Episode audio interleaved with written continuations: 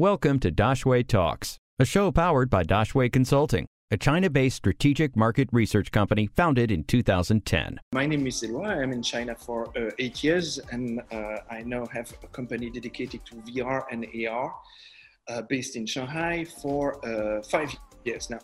So uh, I had the chance to work with several clients, you know, based around Asia.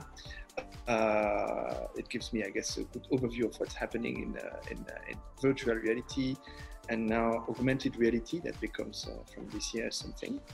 Um, my clients are uh, travel business, so I have people like uh, Club Med, like Hyatt Hotel, cars like Peugeot Citroën. I have uh, like a supermarket, like the Metro supermarket, and Logitech in technology. It's quite vast. It goes all around.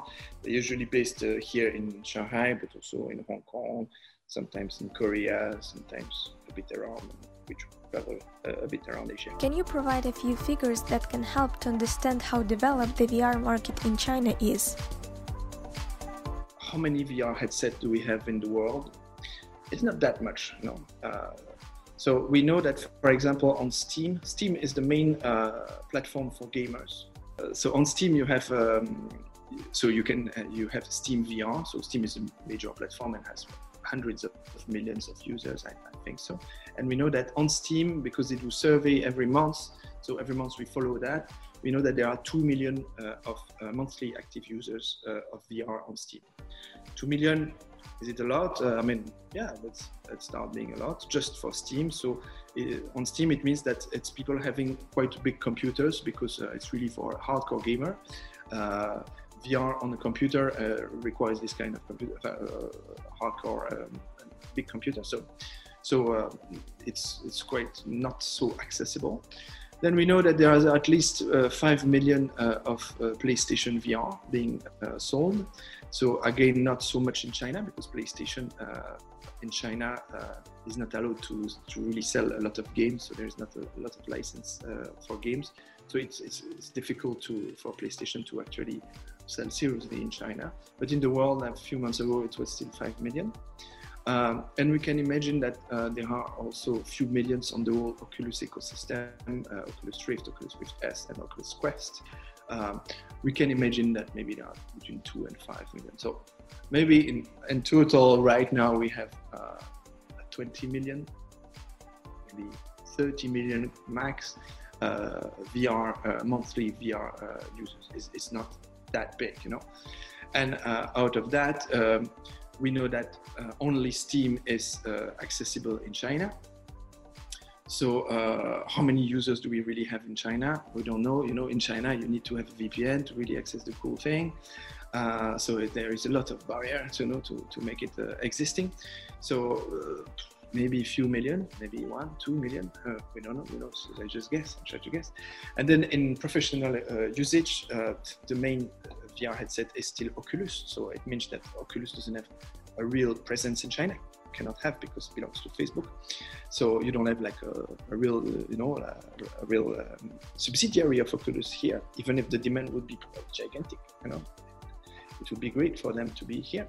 So it's like it's probably quite small, you know. It's probably quite small what's happening in China compared to the rest of the world uh, because uh, because of the Great Firewall and many other uh, factors. Who are the main VR players in the Chinese market?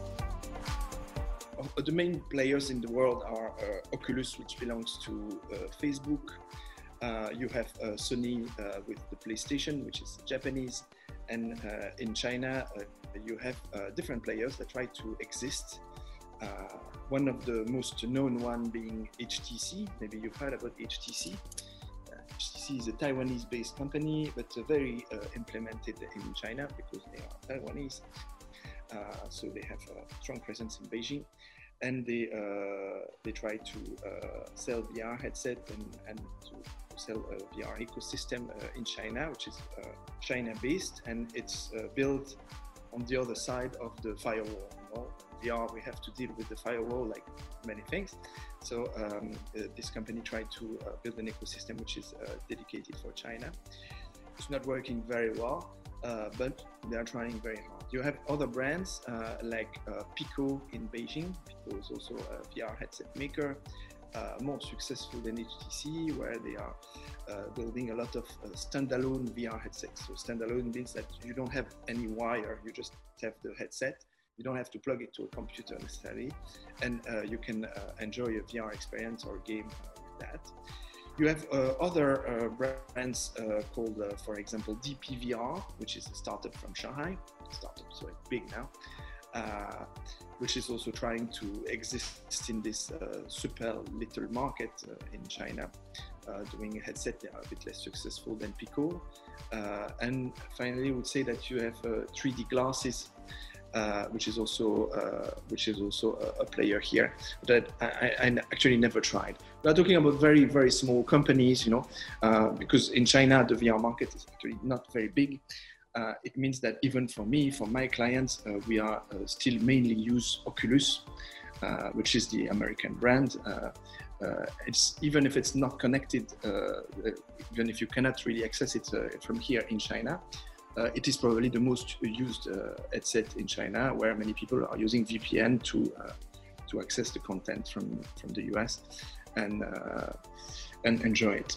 So yes, the, the ecosystem here is super small. I mean, if it's really China based, because uh, uh, because the, the, the, main the, the great VR headsets are still foreign headsets, and uh, and this is how I mean, this what we what we use from here. What is the main VR technology used in China?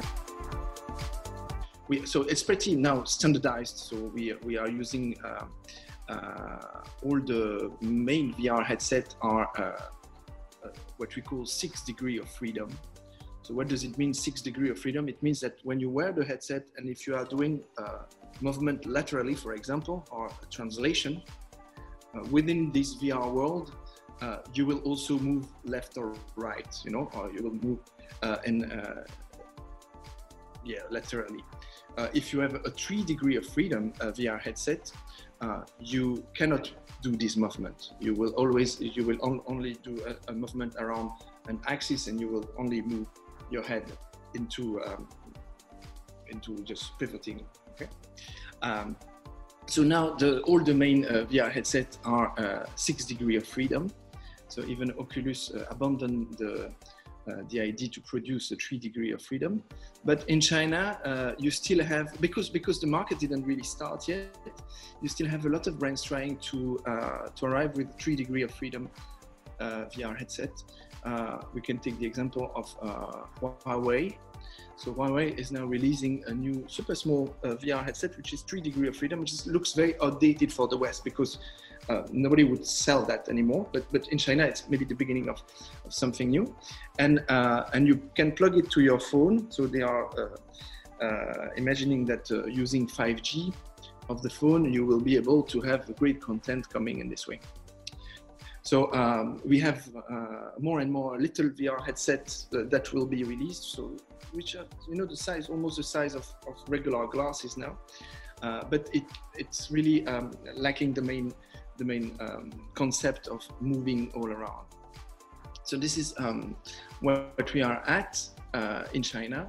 So we are a bit like, I mean, I would say like three years of delay compared to the rest of the world uh, on that on that things. You know, the hardware maker are doing something which was existing in the, in the West uh, three years ago. In which sectors is VR technology most utilized in China? I think now uh, I see uh, the, the, the, architecture and construction being the, the most important. Uh, but we can talk about healthcare. Uh, we can talk about uh, especially education in healthcare. Uh, because, so you, you, understand that VR is a sensitive topic because it is a content concept. So uh, it suffers from the firewall, it suffers from censorship. Uh, so the game, uh, the game in China do not receive a number of license uh, to actually being released on the on the Chinese market. So everything which is very consumer doesn't work very well. Okay, but when you are thinking about B2B application uh, like uh, education, uh, learning, uh, this can work. So and and I think that you have many startups uh, now trying to.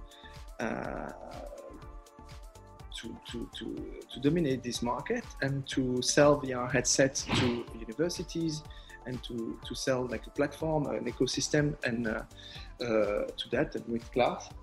Um, in healthcare, we see uh, several startups around the world and in China uh, doing uh, yes classroom for nurse. I can imagine also education for uh, uh, private uh, for, for companies where you know engineers who needs to do a specific movement like in a nuclear plant you know something very dangerous and they need to to do maintenance operation and they do it once in a year you know so they have to be trained to do this specific operation uh, very well. So you have uh, this kind of thing uh, very well.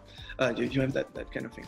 Um, so yeah, I see education starting a little bit, application in healthcare, I think construction, yes, design, yeah, all this kind of thing. Any questions? We will find an expert to answer them. Drop your questions in the comments or send us an email, dx at daxueconsulting.com.